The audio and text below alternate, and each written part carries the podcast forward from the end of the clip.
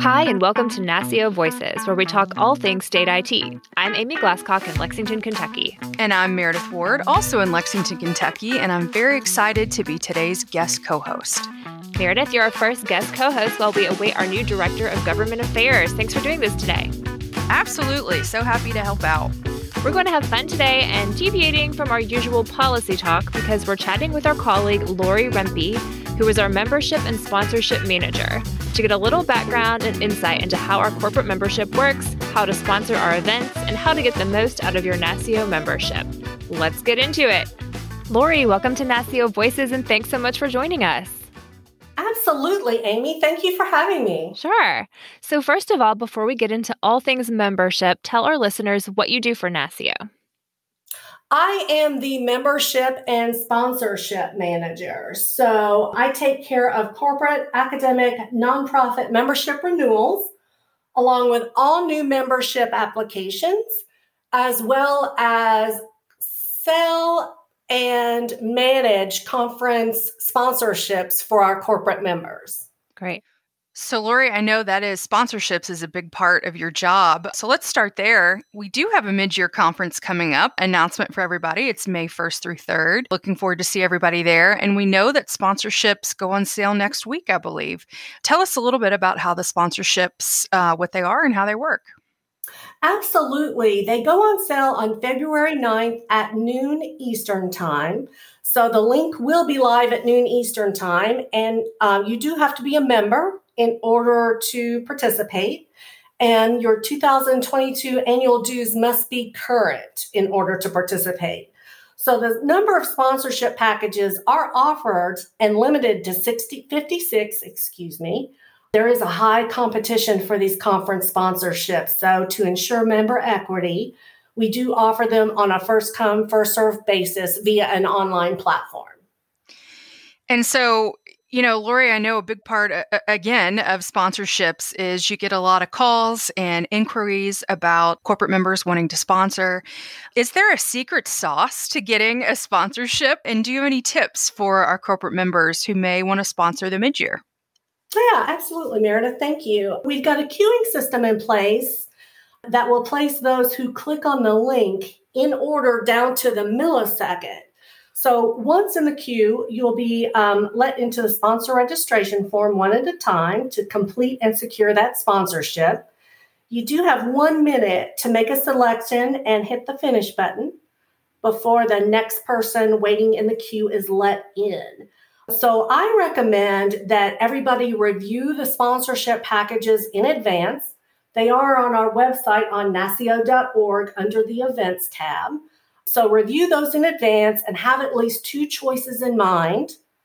Also, review the terms and conditions in advance. Run those by your legal department if you need to do that in advance. So that way you're ready to go when those actually become live. And then also, a suggestion for optimal registration experience, we recommend that everybody use Chrome or Firefox as your browser and then go ahead and disable any third party cookie blockers if you're able to do that. Wow, that's really good advice. Very specific. I think that'll be very useful. And just to reiterate, you want to be ready at noon because they can sell out very quickly, right? So if you're coming back at three o'clock, there probably is not going to be anything left, right? Yeah, absolutely. There's a high competition. Our corporate members find these to be very valuable. And since they are offered on a first come, first serve basis, they do sell out quickly. Yeah. Absolutely. So, we know that NASCIO can be a bit different than other associations in some ways. For example, we don't have a large trade show at our events.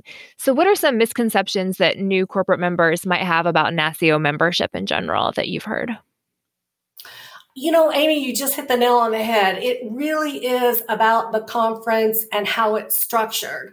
It's not a trade show, so there are no exhibits, no demos, no tchotchkes, no booths, nothing of that sort. It is strictly education and network based. We really want the team members that our corporate members send to be able to sit down next to a state CIO or a member of their staff and talk about state IT and solutions. So it is all relationship based, and there's plenty of great education involved, and there is plenty of time carved out for networking.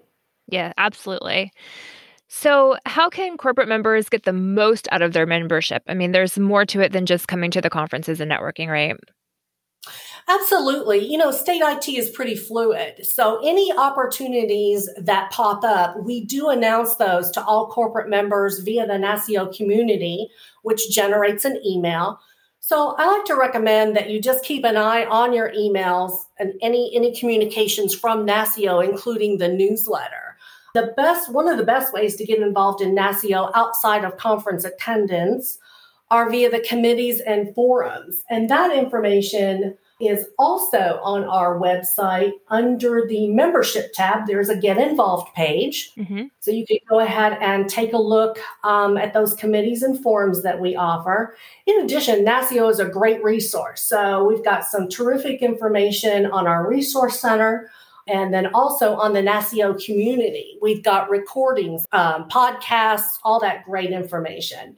In addition, you do have access to the membership database not something you can download into an Excel spreadsheet because, again, NASCIO is all about that one on one relationship, but you do have access to other members via the database. Great. That's awesome. Yeah, I've even talked with some of our corporate members doing research for publications too. For example, with our low code, no code publication, um, talked to some of our members that are involved in that, and they were super helpful as well. All right, Lori. Well, thank you for all of that insight. I think it'll be helpful for any of our corporate members listening. And we can't let you get away, of course, before subjecting you to the most fun part of our podcast, the lightning round, where we'll ask you three short questions about your life outside of work. Are you ready? Bring it on, Amy. I'm ready. Yes. All right. Number one, what's the most fun place you've ever lived? Um, wow. There ha- there have actually been so many, and there's a difference between a fun place and a favorite place. That's true. Um, but I'm going to say the most fun place that I have ever lived is Donovan Hall at the University of Kentucky when I was 17. Oh. That's awesome. What about you, Meredith? Lexington, Kentucky, of course. Of course. It's the greatest the greatest city in the entire country. And gets better every year. Yes, indeed. All right. Number two, Lori, you've told us many times that cooking isn't exactly your strong suit. So, what is your favorite type of takeout? You know, you're you're going to be shocked to learn that I do not like takeout. Oh no! What do you eat? I do not like I do not like the food delivery systems or the takeout, and I'm a huge cereal fan, um, and mostly because you know, I like hot food that's supposed to be hot and cold food that's supposed to be cold. Mm-hmm. If you take it out and bring it home, or if you have it delivered, somehow I'm always disappointed. Yeah. I will, I know. you know, Amy, I will say we, you know, asked our listeners to submit questions, and there was a submitter from a, a dog named Libby who complained about her mom burning things, maybe. So, Lori, do you know who that is? Is that just a rumor from Libby in Lexington, Kentucky? Sadly, Meredith, it is not a rumor. It is all true. I can have something in the oven. I have a very sensitive smoke alarm system here. The smoke alarm will go off. My dog is terrified and she will run outside to the back fence and sit there and wait until it's safe until mama has finished oh. cooking well, Libby, don't worry. Aunt Meredith and Aunt Amy will maybe bring you over some food or something. Again, I love cereal. cereal. Okay. Uh, this is not sponsored by cereal. Okay. Question three. If you had to be, you had to be in a talent show, what kind of act would you perform? Well, it would correspond with my work life. So I'm going to say juggling. Oh, good answer. Oh man, well, Lori, it's always so good to talk to you, especially now that we're all working from home. We don't get to see each other as much, but thanks so much for being on the podcast today. Absolutely, my pleasure, and thanks to both of you. Bye. Thanks again for listening to NASCIO Voices. NASCIO Voices is a production of the National Association of State Chief Information Officers. We'll be sure and put a link to the information about NASCIO's mid-year conference, sponsorships, and forums in the show notes. And just a reminder, sponsorship is for corporate members only. We'll be back in two weeks with more great state IT content to help you beat the winter blues. And thanks again, Meredith, for co hosting with me today. Thanks for having me. Talk with you next time.